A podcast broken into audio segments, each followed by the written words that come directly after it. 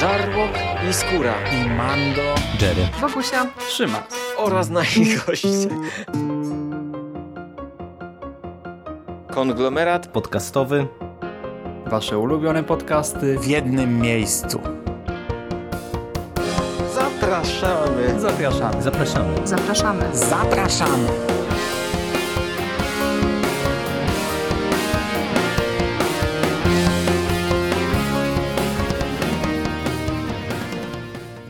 Witam Was wszystkich bardzo serdecznie. Z tej strony Michał Rakowicz, czyli Jerry. I zapraszam na kolejny odcinek konglomeratu podcastowego. E, Odcinek, e, w którym to e, mam zamiar się rozprawić z główną serią Hellboya z tomami piątym i szóstym e, jednocześnie.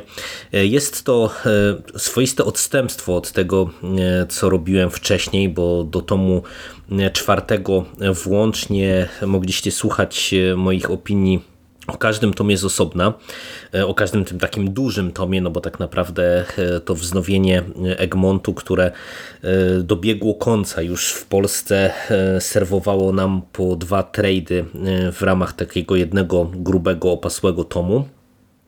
Natomiast ja po przeczytaniu e, tomu 5 i 6, e, które to e, oba e, albumy czytałem e, zbiorczo, e, uznałem, że w sumie to jest tak naprawdę w dużej mierze jedna historia. Tak naprawdę trzy trady, Zew Ciemności, Dziki Gon i Burza i Pasja, e, czyli połowa tomu szóstego, e, to jest tak naprawdę ten wielki finał e, serii e, o Hellboyu, coś e, na co Mike Mignola przygotowywał czytelników od dłuższego czasu, czy wręcz można powiedzieć od pierwszych stronic komiksowego Hellboya.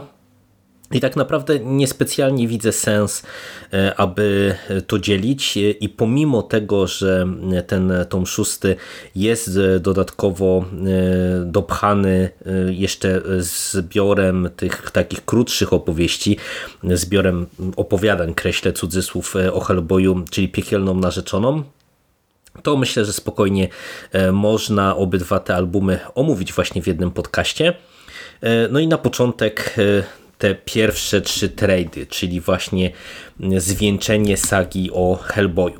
E, Po pierwsze trzeba zaznaczyć jedną bardzo ważną rzecz, a mianowicie za rysunki w całej tej historii odpowiada Duncan Fegredo. E, Mike Mignola w e, przedmowie pisze o tym, jak to się ucieszył, że udało mu się w końcu znaleźć rysownika, który pociągnie cały ten wielki trzytomowy finał. I z mojej perspektywy, czyli z perspektywy czytelnika, e, ja również się cieszę. E, Mignola w zasadzie to nie pierwszy raz e, tutaj przy okazji tych wydań zbiorczych wspomina, że od któregoś momentu jemu samemu było dosyć trudno rysować Hellboya i raczej tak naprawdę te, ta konieczność rysowania powodowałaby spowolnienie jeżeli chodzi o e, główną opowieść. E, No więc stopniowo już od jakiegoś czasu mm, dochodzili nam różni rysownicy, oni się zmieniali E, i pomimo tego, że większość rysowników e, wywiązywała się z powierzonych zadań e, i styli- stylistycznie bardzo często to dobrze grało z, ze scenariuszami Mignoli, e, to mam wrażenie, że e, w tym przypadku ten zachwyt e, Majka e, jest w 100% uzasadniony, bo Fegredo e, kapitalnie e, pasuje stylistycznie do e, tego cyklu. On z jednej strony faktycznie mm, dosyć mocno imituje, naśladuje e, styl e, Mignoli e, i, i wiecie, to mogłoby być coś słabego, no bo wszyscy wiemy jak to wygląda, jak nieraz jacyś rysownicy, tacy powiedziałbym no, mniej sławni, czy o mniej uznanych nazwiskach próbują kopiować styl rysowania właśnie tych bardziej uznanych kolegów. Ale w tym przypadku e, mam wrażenie, że Fegredo z jednej strony właśnie czerpie pełnymi garściami e, z, ze stylu Majka, e, naśladuje wiele jego patentów, wiele rozwiązań, ale z drugiej strony dokłada sporo od siebie i to całościowo wypada świetnie, naprawdę. Te rysunki mm, tutaj się sprawdzają bardzo, bardzo dobrze.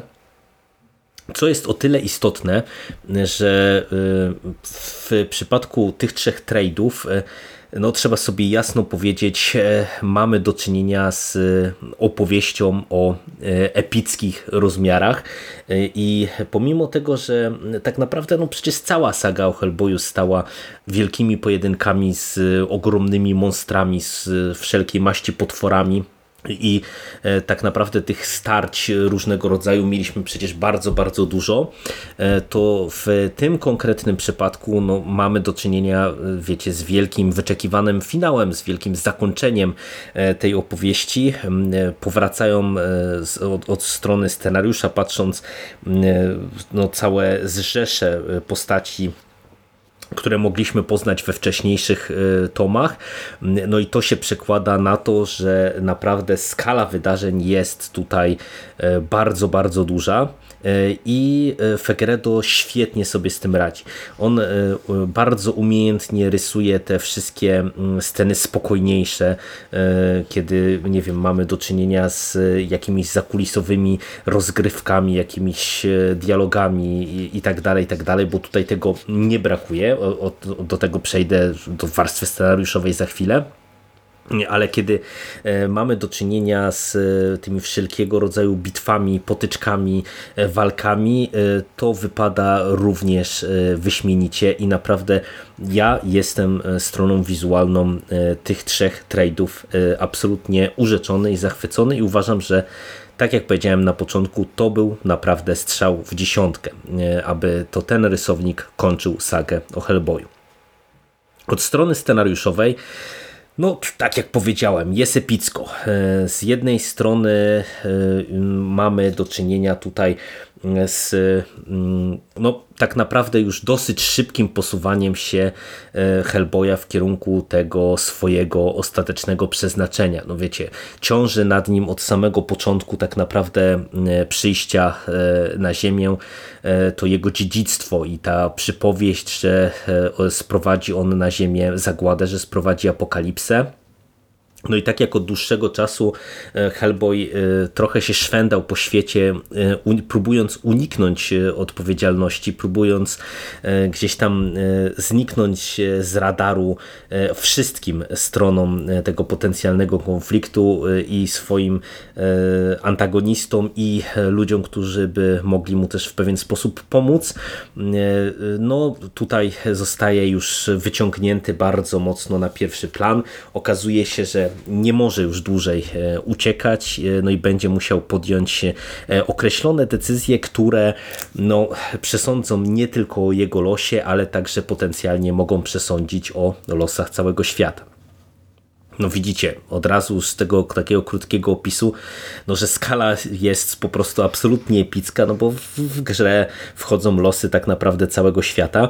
No i też tak jak wspomniałem e, na początku, e, w tych e, trzech trade'ach, w całym tym długim zakończeniu naprawdę Mike Mignola czerpie pełnymi garściami z tego wszystkiego, co zbudował wcześniej. Powracają ikoniczne postaci, jak Baba Yaga, powracają Wiedźmy e, powraca ten Grow Grach, e, czy, czyli ta, mm, ten zaklęty w jakąś taką dziką świnię elf, czy, czy, czy przedstawiciel jakiejś, jakiejś takiej e, no, lokalnej brytyjskiej e, kultury e, tej magicznej. Powraca Hekate, jeżeli dobrze pamiętam. No naprawdę jest tu tutaj całe mnóstwo starych, dobrych znajomych, ale do tego pojawiają się także inni, no już obecnie ikoniczni przeciwnicy Hellboya, bo pojawia się m.in. Kościej, czyli postać wyjęta żywcem z folkloru mm, tego e, rosyjskiego. pojawiają nam się tutaj bardzo liczne nawiązania do folkloru brytyjskiego, do legend arturiańskich, do opowieści o dzikim gonie, no, tytułowym zresztą dla jednego z tych trade'ów i tak dalej, i tak dalej. I to czyta się naprawdę wyśmienicie. I teraz powiem Wam, że Ciśnie, ciśnie mi się e, tutaj e, do, do mikrofonu kilka e, tez dosyć kontrowersyjnych. Mm, po pierwsze, ja czytając to zakończenie i mając w świadomości i w głowie to, co przed chwilą powiedziałem, czyli że Miniola czerpie pełnymi garściami z całego uniwersum, które wcześniej rozbudował, z całej tej serii, z drugiej strony mam takie poczucie, że paradoksalnie, i to jest naprawdę bardzo, bardzo duży paradoks, można by było sięgnąć po te dwa ostatnie tomy dosyć autonomicznie i też się na nich dobrze bawić. I z tej perspektywy, jak już jadę kontrowersyjnymi opiniami, to od razu dorzucę jeszcze do pieca, E, jeszcze dodatkowo biorąc pod uwagę to, że wypowiadam się z perspektywy ulubionego sportu e, różnego rodzaju ludzi w internetach, czyli e, nie widziałem, to się wypowiem.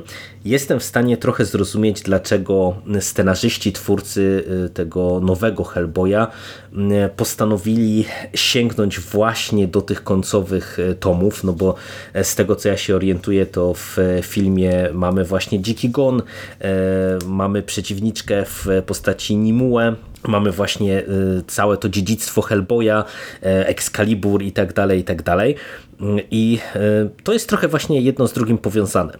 Po pierwsze, ja mówię, że można by sięgnąć po te tomy i dobrze się bawić, dlatego że z jednej strony E, tak, mamy tutaj bardzo, bardzo dużo odniesień do tego wszystkiego, e, co mogliśmy czytać w tych pierwszych ośmiu e, trade'ach. Natomiast z drugiej strony jest tak, że przez to, że już od jakiegoś czasu Hellboy kręcił się po świecie tak naprawdę trochę właśnie uciekając od tego swojego przeznaczenia, to tak naprawdę ja bym powiedział, że nie wiem, czy nie bodaj pierwszy raz w historii mamy do czynienia z tak e, linearnie prowadzoną, tak długą opowieścią. E, bo wiecie, to, e, te wcześniejsze tomy Hellboya, one się często zamykały właśnie, nie wiem, w sześciu zeszytach, w czterech zeszytach, w jakiejś tam jednej opowieści.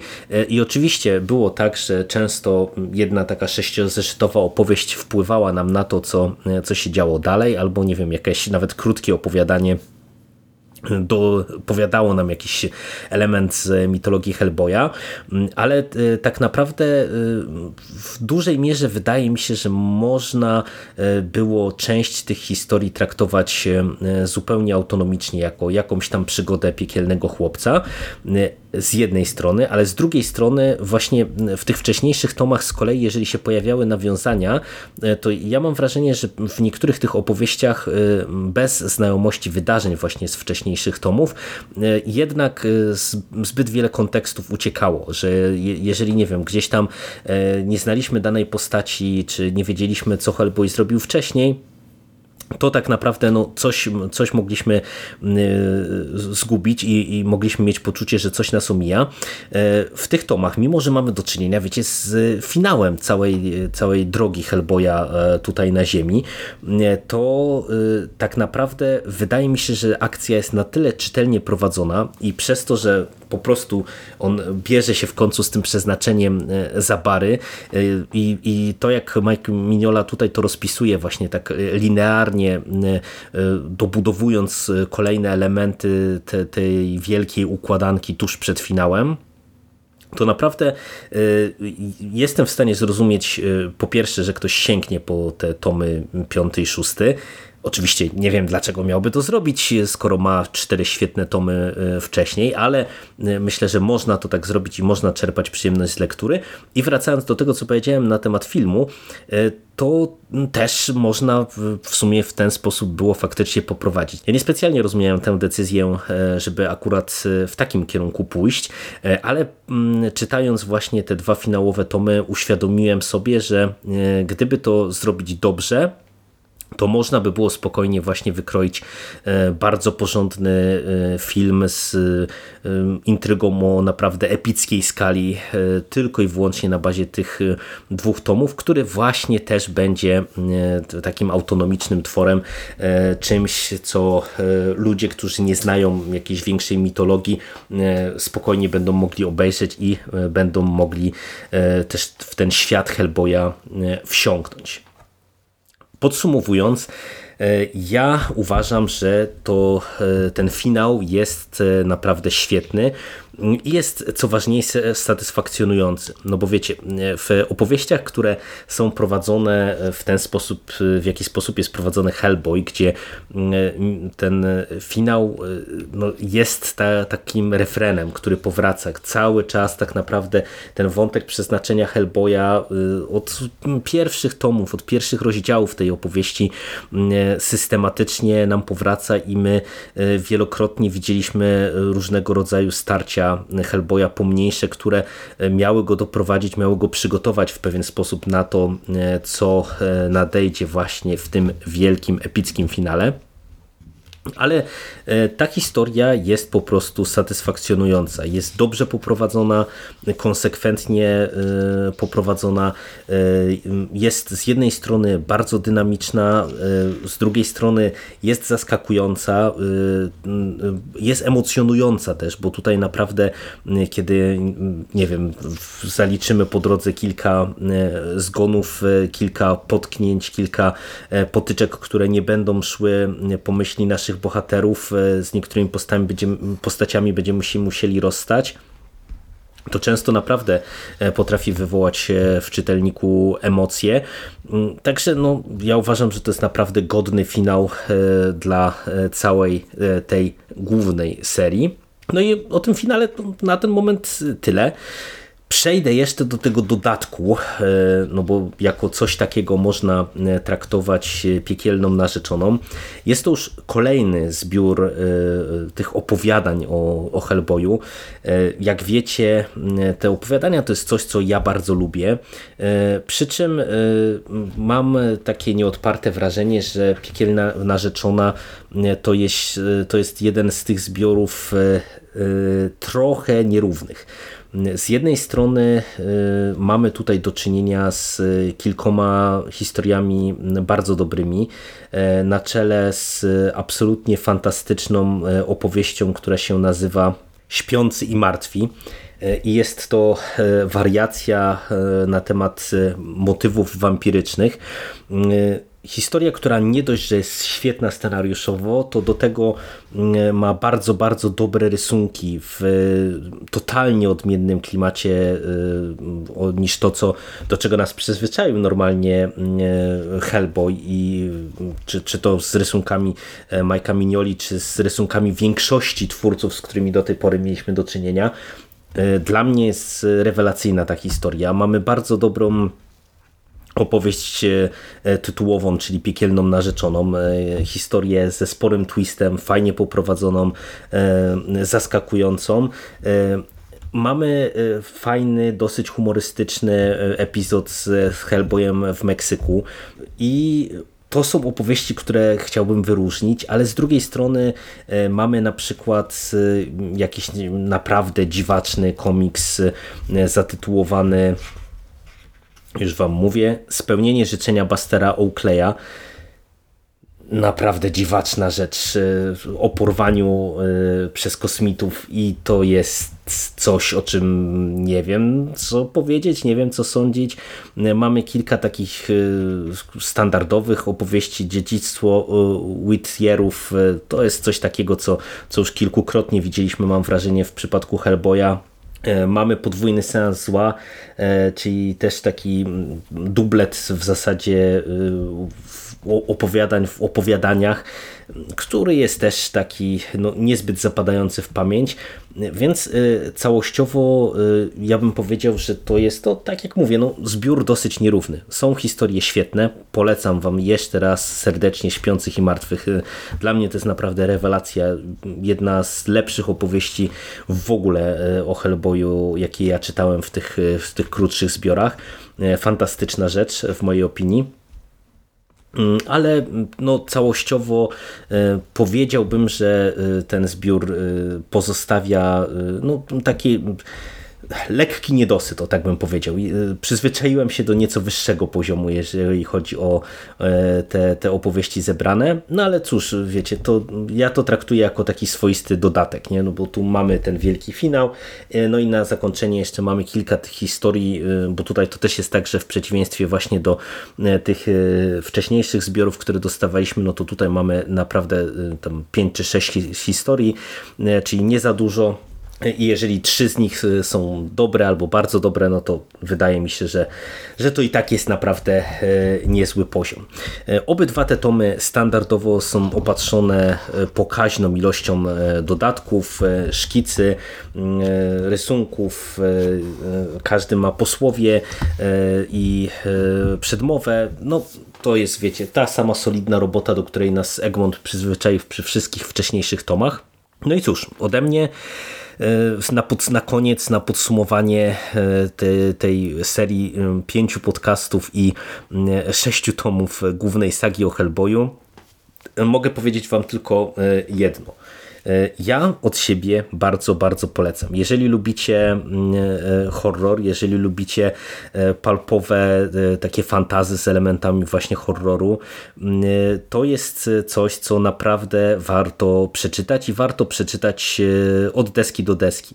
Mm, Mike Mignola naprawdę przez te sześć tomów świetnie bawił się konwencją. Mieliśmy e, opowieści w e, bardzo, e, czy wykorzystujące bardzo różne motywy, bardzo różne konwencje grozy i to- jest cykl, który jest naprawdę bardzo, bardzo równy. Ja w zasadzie, kiedy patrzę wstecz na, na te 12 trade'ów, na, na te 6 tomów, to znajduję słabsze opowieści, te krótsze, ale tak po prawdzie to wydaje mi się, że kiedy Miniola zabierał się za już te takie 4-6 zeszytowe e, opowieści, które e, popychały nam tę główną akcję do przodu, e, to praktycznie rzecz biorąc tutaj no nie ma słabych punktów i to jest naprawdę dobrze konsekwentnie i co najważniejsze, jak wspomniałem przed chwilą, satysfakcjonująco do samego końca prowadzona opowieść.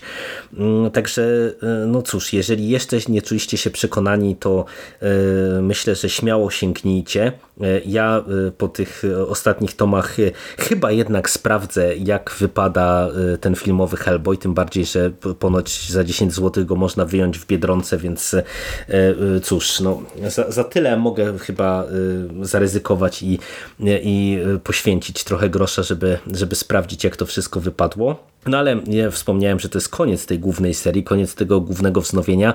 No ale myślę, że e, wszyscy fani e, komiksów, wszyscy fani Hellboya wiedzą, że tak naprawdę to nie jest koniec Hellboya. Tak naprawdę ten podcast to jest wprowadzenie, czy podprowadzenie pod kolejny od- odcinek, w którym to omówię dla Was Hellboya w piekle który to tom ukazał się również już w naszym pięknym kraju e, całkiem niedawno, E, a tak naprawdę e, Egmont wcale z Hellboyem nie kończy, nawet tymże tomem Hellboy w piekle, który teoretycznie miał kończyć nam całą przygodę z tą postacią. Wiemy, że Mignola wcale na tym tomie nie poprzestał i kolejne opowieści o Hellboyu będą się w Polsce ukazywały. Systematycznie też pojawiają się kolejne tomy e, Biura Badań Paranormalnych i Obrony, e, za które ja się od już w zasadzie lat e, chcę zabrać i jeszcze mi się to nie udało.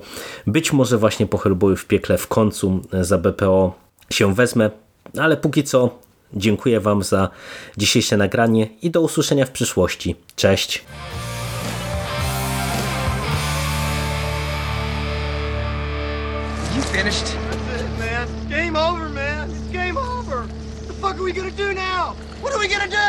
It's over. Nothing is over! Nothing! You just don't turn it off!